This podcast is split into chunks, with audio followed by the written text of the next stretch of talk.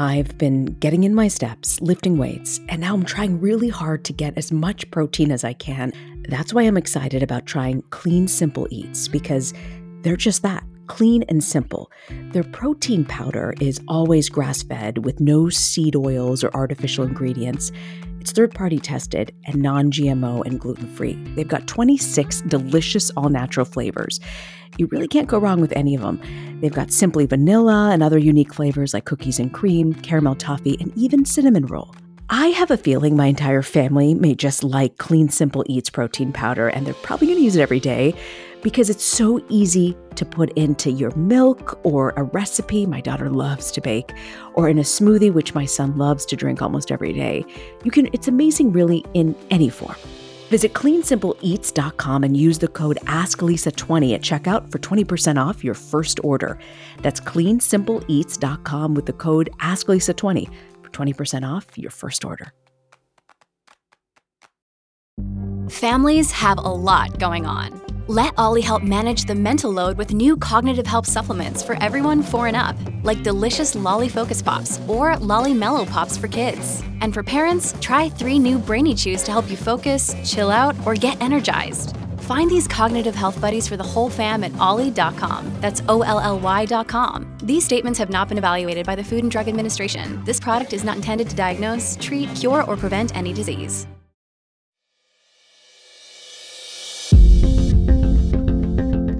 Hi, I'm Reena Ninan, and this is Ask Lisa, the Psychology of Parenting podcast. It's a podcast to help parents better understand their kids. Dr. Lisa Damour, a psychologist with three decades of experience and the author of three New York Times best-selling parenting books, takes your questions. Both of us are moms ourselves, and we're eager to hear from you. So send us your questions to Ask Lisa at drlisadamour.com. And you can join our community by following us on Instagram, Facebook, Twitter, and LinkedIn. The handle is Ask Lisa Podcast. And also subscribe to our brand new YouTube channel, Ask Lisa Podcast. Encore episode 150 How do I get my son to stop picking on his little sister? Are siblings sometimes so cruel to each other? It's a struggle parents are constantly forced to deal with. And I know when they're on winter break, it can feel even worse when they have more time together. Dr. Lisa takes us inside the adolescent brain. She discusses how the start of puberty can make emotional control harder for kids.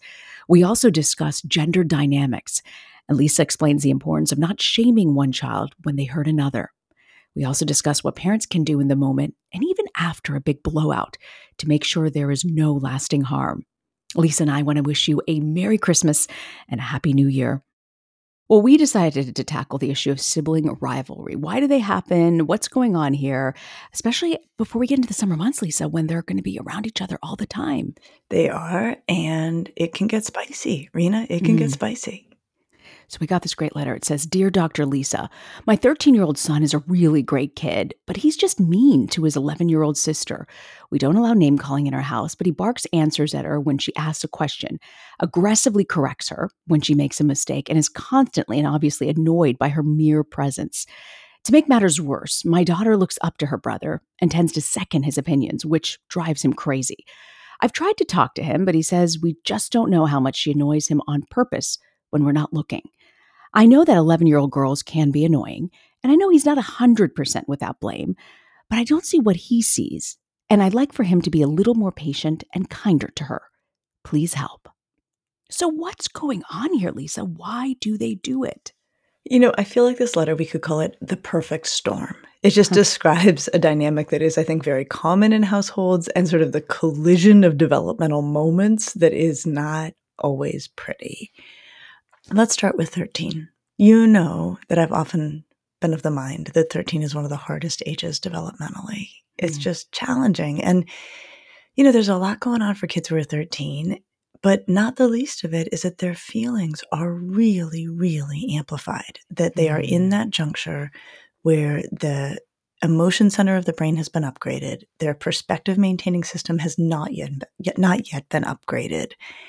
And so when they get riled up or stirred up, it's really intense and they're not always able to walk it back. Like I, it's kind of this all gas, no brakes experience for being 13.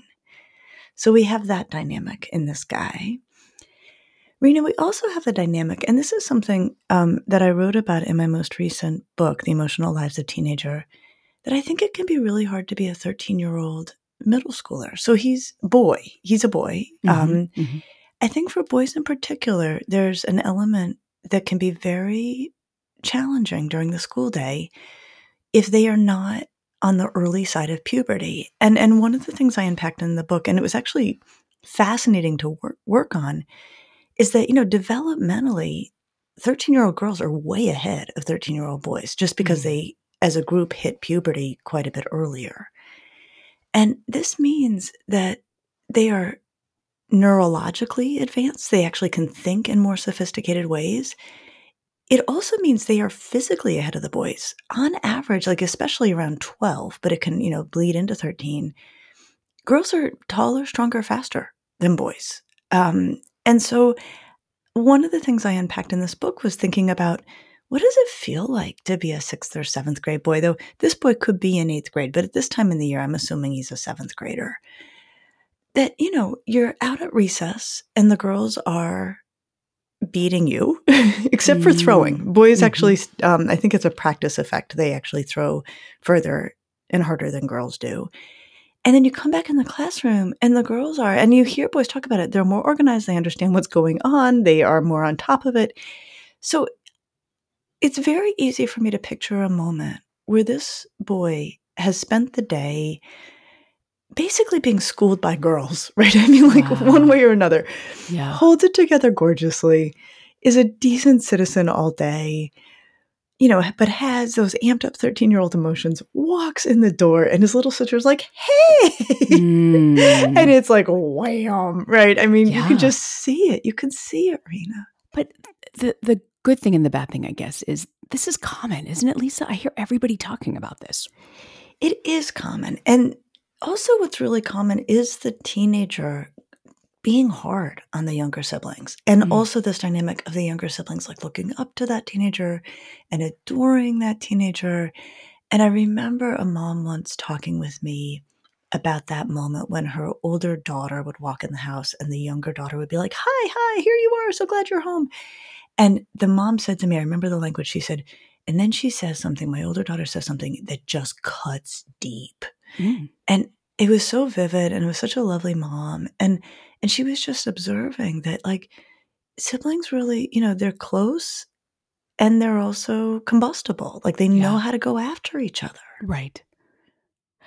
Now, one of the things I worry, especially a brother sister dynamic, is I don't want her to think that it's okay for guys to talk to her, even though it's just siblings. I know I'm, I'm reading too deeply into it, but when is it problematic when the older sibling lashes out and you know it's affecting the younger sibling and hurting them?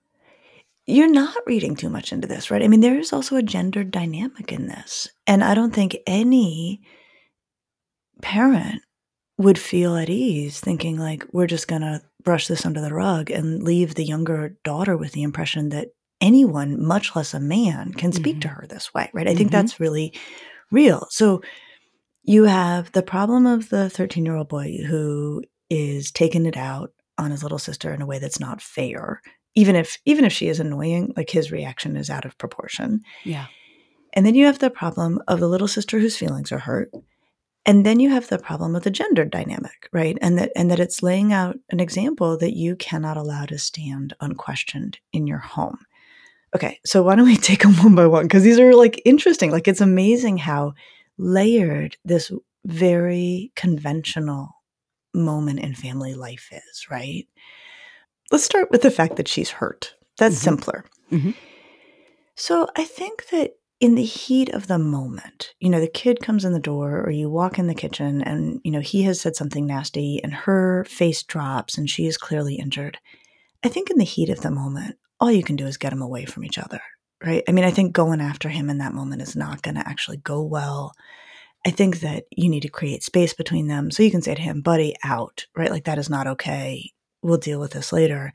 And then you take care of the younger child and you say, look, this isn't about you. And I think that that's what's so important to make clear to the younger kid is that this feels really personal, but it's not personal. And one of the beauties of 13 year olds is, is, that kind of everybody annoys them. true. So true. right? yes. So, so a parent could readily say, it's not about you. If you notice, actually, the way we blink is driving him crazy right now, right? like, if you notice, like, he can't stand, you know, when I want to dance to the music in the kitchen, right? Like, yeah, so, yeah. so just to give um, that younger child some context and maybe say, you know what, it's really hard to be in seventh grade. Your brother has probably been really great all day. And, you know, you were in the wrong place at the wrong time, but this isn't about you. So I think that's the first thing we do is we take care of the younger child. All right, then there's this gender dynamic. I don't know, Reena, what do you think? What would you say? I really worry that, you know, because she looks up and idolizes her brother, is this going to be when she looks up and idolizes some love interest? Is she going to, is the message going to be, okay, it's okay if they treat me like crap? I worry about that sometimes. Yeah, no, absolutely. So it does make me wonder, right, after the moment has passed, if there's something worth saying, certainly to the little girl, of like, you know what, your brother's acting like this. That is not how he should act, and he knows it. And this is also, just to be clear, not how anybody should talk to anybody, and you should never let anyone talk to you that way. Mm-hmm. And I'm working mm-hmm. on your brother. so, it, you're, so what you're saying is, when you do this timeout, you separate them. Go to the younger child and say, "Look, just by merely by saying no one should be talking to you like this. This is unacceptable behavior." And acknowledging that to the child is important. I think absolutely. And then it really does get to the fact that they have to then see that you're going to go do something with the brother, right? I think, again, you got to put your money where your mouth is, right? So if you say to the younger sibling, no one should speak to you like this, just to be clear, like the work isn't done. Because if you don't then take it up with a kid who's acting that way, mm-hmm. you know, you could see how the younger sibling would be like, well, great thanks for telling me that no yeah. one's supposed to talk to me like that way. But what are you supposed to do about it? Like or what am i supposed to do about it right? So so then it gets to the piece of talking with the boy about what happened and what keeps happening also and i think that's important. So again Reena i would say let him cool off get him out of there you know don't let him make it worse. And look for a moment where he seems to have gotten his feet under him. And again, you know, I say this all the time, Reena, and I'm just going to keep saying it. Teenagers have two sides. They have the side that was a real jerk to their little sister, and they have the side who knows that that's not okay and probably feels bad about it. Mm. And the side that you speak to is what shows up. You always, I love that. The side that you speak to is always what shows up. I needed to hear that again because it's so important. Um, Lisa, we're going to pause and take a quick break. On the other side, I want to ask you sort of what parents can say in particular to the boy. Um, and also, is this preventable? Is there anything parents can do to prevent this? You're listening to Ask Lisa, the psychology of parenting. This message is sponsored by Greenlight. We spend a lot of time teaching our kids please and thank you. But one thing I've realized I haven't spent a lot of time teaching my children is how to be financially responsible. We started using the Greenlight app, and it's made a difference in helping them have that conversation about money and to really understand how it can affect their lives. Greenlight's a debit card and a money app that's made for families. I can send money to my kids, keep an eye on their spending and their savings. I didn't think I would need this app, but my kids are absolutely loving it and they're getting the concept of what it means to save. I love the lessons they're learning. I love the games they're playing. I love that they are being educated at a younger age that you need to learn how to save. Sign up for the Greenlight app today and get your first month free when you go to greenlight.com slash asklisa. That's greenlight.com slash asklisa to try Greenlight for free. greenlight.com slash asklisa. Earth Breeze Eco Sheets look just like a dryer sheet, but instead of being a dryer sheet, they're in fact an ultra concentrated liquidless laundry detergent. It's really the best of all worlds.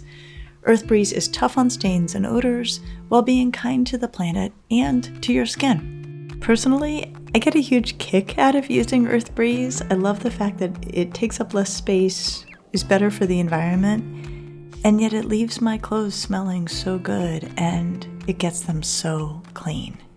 Here's the bottom line making a positive impact in the world doesn't have to come at a cost to you. My clothes are clean, they smell great, and I feel like I actually did something good, not just for my laundry, but also for the earth. Right now, my listeners can receive 40% off EarthBreeze just by going to earthbreeze.com slash asklisa.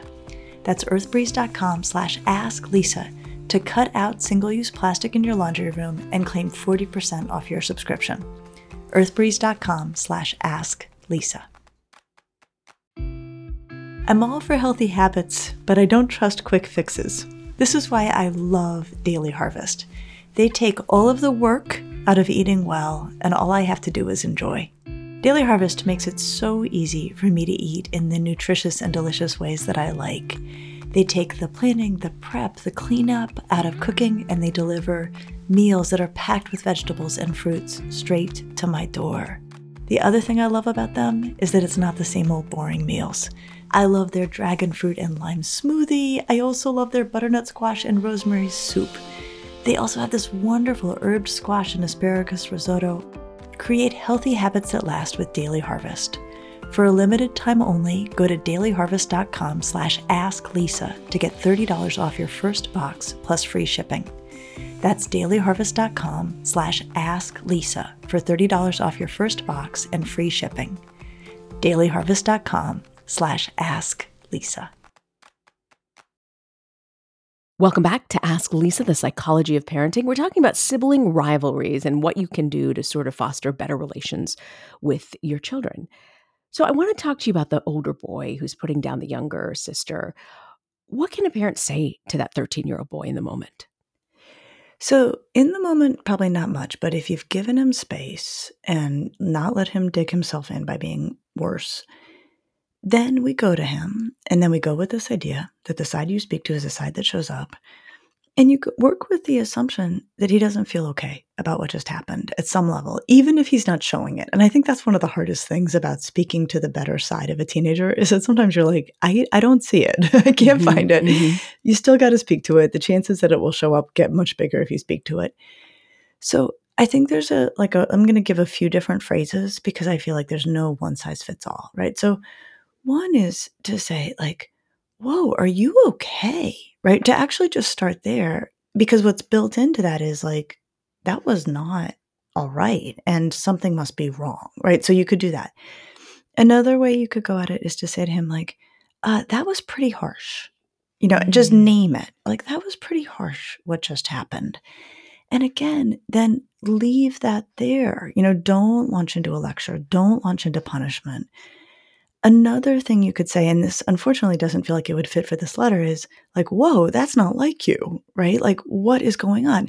Now, that means it has to be a fairly unusual experience, whereas in this letter, this kid seems like he's given his sister a hard time a lot of the time. Mm-hmm. So you mm. probably can't say that. But trying to create space to be like, what just happened? That wasn't okay. You know it, and I know it. And see what the boy can offer by way of an explanation. And in your experience, Lisa, the what just happened, what is it usually? Usually they have no idea.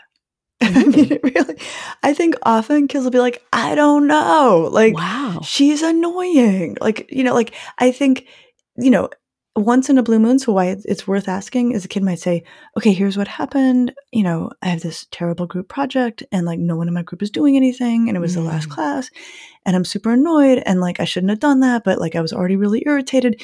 Okay. So you may get that on a, you know, you know, really rare occasion. And that's hugely valuable because then you can say, Oh, kiddo, I'm sorry. And like, yeah, group projects, it can be the worst. And like, how can I help you with that? And like, you got to fi- fix it up with your sister, but like, we'll take care of you. But I also think that parents really need to be prepared and not surprised if the kid's like, I don't know what happened. Like, she was annoying. mm-hmm. And, and, and I think that's probably the kid telling the truth. Like mm. they don't know why they acted that way.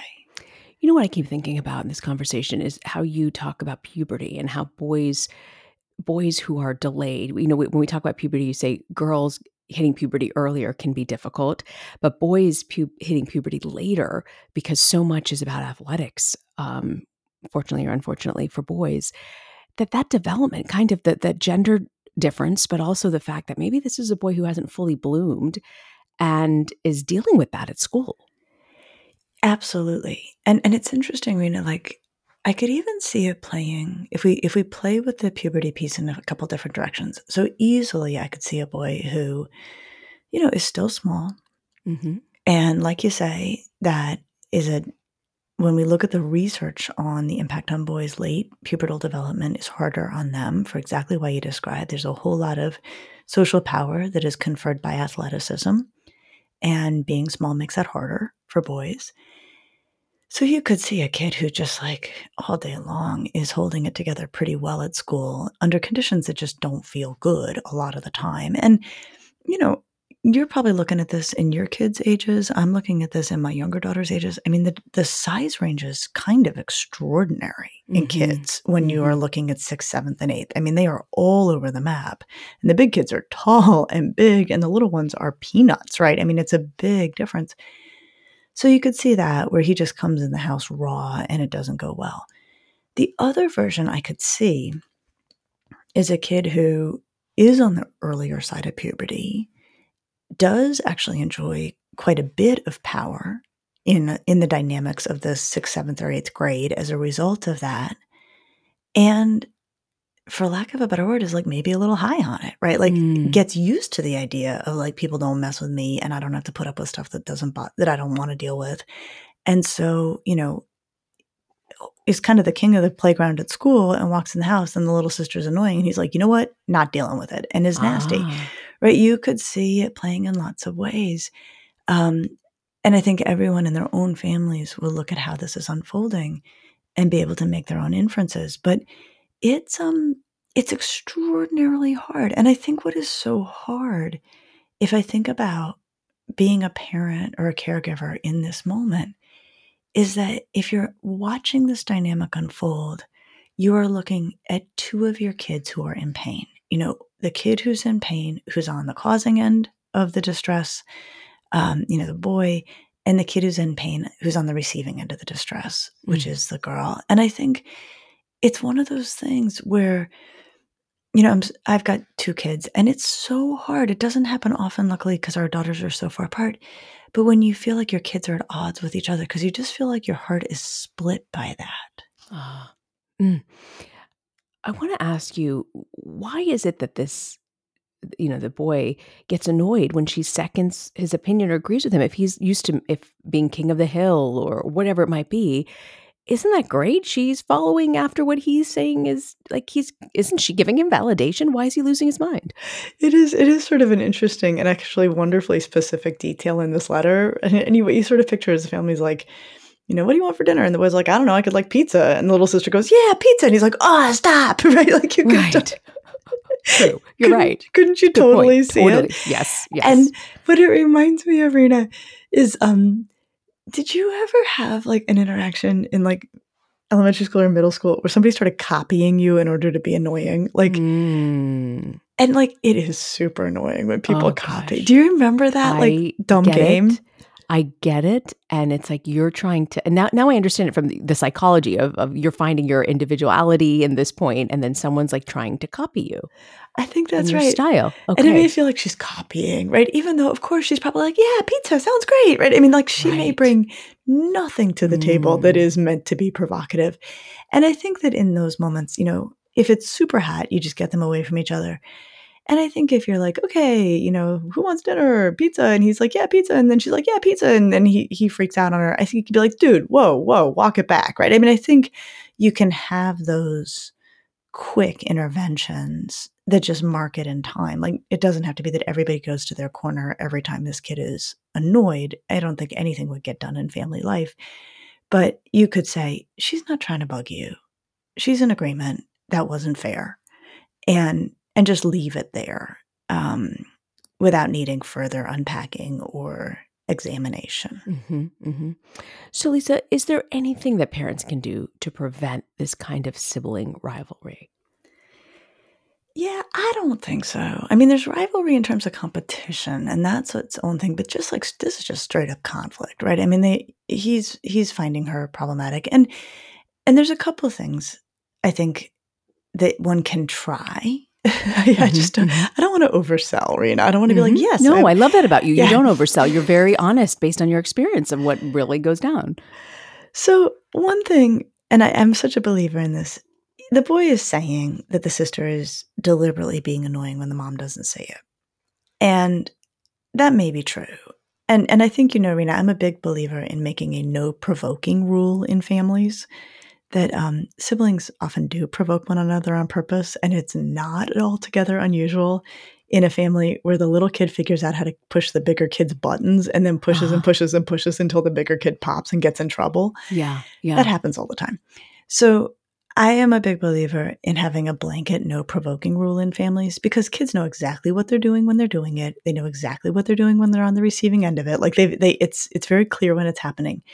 So one thing the parent could say is like, okay, if your sister is antagonizing you, come to me mm-hmm. and I will deal with her. Mm. But if you react and you react badly, then then you're as you know, you're right there with her. So I can't help you in the same way. So I think you can do that. I think the other thing, Reena, is we're trying to help this boy feel better, right? If he feels better, he's not going to do this.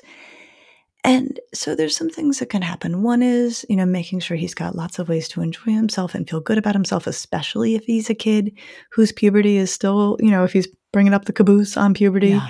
So, you know, giving him things that are enjoyable. The other thing that makes kids feel good is that we they feel that we like them Mm-hmm. and they feel that we take an interest in them in their own right. And so I know it doesn't seem directly connected, but I would also advise the parent or caregiver in this situation to look for times to just connect with this guy around the things he wants to do. So, Mm. you know, it may be that he's like, hey, come look at this sports clip, or hey, you know, come watch me build on Minecraft, you know, if he's still playing Ah. Minecraft. Or, you know, hey, can we please like go to the Marvel movie? I'm like, I'm coming up with like very generic boy stuff and I know it. Wait, but you really say finding ways to connect on interest and you as a parent doing things one on one or or with them that they like could really help lessen sibling rivalry? It will shore the boy up a bit. Mm, That's how I think we want to think about it. Like, let's think about like when he's acting this way, there's a rawness to him. You're coming up against an emotional rawness in this kid. And what's causing the rawness is probably some murky combination of the neurology of being a 13 year old, the long, hard day of seventh grade, the fact that the sister can be a little bit annoying, right? Um, it's all coming together and you're getting this bad reaction. So the Mhm. way I would think about it is how can we shore this boy up and, and kind of help him to feel less raw? And the solution is to love on him, right? I mean, like that's the solution. So I think if if you know, if you're like, hey, do you want to go see Guardians Guardians of the Galaxy? It's like new in theaters, and just the two of you go do that. I almost think it's like creating some sort of loving buffering for this boy, creating a sense of like, you know, we like you, we care about you, we get it that it is not an easy thing to be you right now. We're here to support you. And either that will just help him to feel less raw overall and smooth the relationships with relationship with the little sister, or it will certainly, I would say, improve the kind of conversations that are happening in the aftermath of an interaction like that. So if you do have to be like, dude, what was that? Mm. That conversation is now happening in the context of a good working relationship between you and that boy.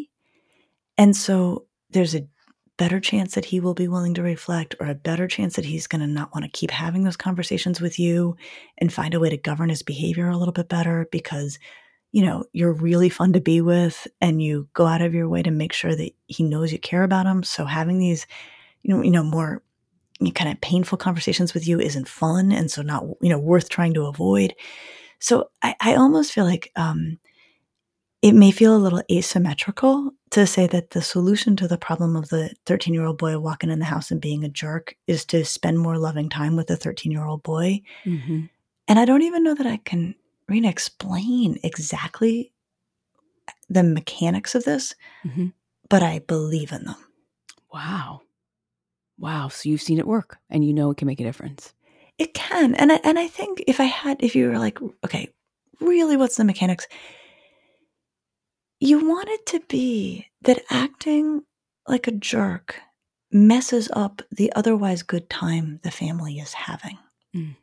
You know, you want it to be pricey to do that. And so if like no one's talking to you, no one wants to do the things you want to do, no one's interested in the stuff you're interested in, you know, if you're trying to find your fun basically by hanging out with your friends, you know, walking in the house and, you know, being a bull in a china shop, like whatever, it's not like it was that fun anyway, right? So I think there's so much value in working hard and it often involves sometimes one-on-one with kids to make it lovely if you can or or pleasant if you can so that there's a little part of them right before those words are coming out of their mouth. It's like, you know, yes, this yes. is gonna rupture something that's working. And and I think there's got to be a cost to making a play like that. Got it. Wow, I learned so much in a way that I didn't think this was really fixable. I just thought it was just sort of a pill of parenting we had to swallow and there was no good solution. But you gave us a lot here that can help in in this situation. So thank you, Lisa. What do yeah. you have for us for parenting to go? You know, Reena, I've been thinking a lot lately, and I don't know why, but I've been thinking a lot about shame. Hmm. And I think maybe it was because of our podcast on cutting and we started to talk about it. But it's, you know, it's one of those things that once it comes back into your mind, you sort of see it everywhere. And it just feels like this is a moment where it's so ripe for shaming a kid, right? To be like, you are being a jerk to your sister. Don't talk to her like that. And and I can get it where a parent would go there. And I think that that's why I, I always am falling back to this idea of no, no, no, talk to the other side of the kid and, and ask them what's going on with the part of them that is acting in a way that is so unlike them or so not who you know they want to be. I think it lets us get right to the behavior and make it clear the behavior is un- unacceptable. But I think it helps us do one of the most important things we want to do in parenting, which is to keep shame out of the picture. Mm, what a great reminder. Well, thank you so much, Lisa. And Lisa and I are going to start the new year off with a new episode on how you can sustain yourself and your family in 2024. Lisa has some advice and some things that might be interesting to focus on. And I'll see you in the new year, Lisa. I'll see you next week.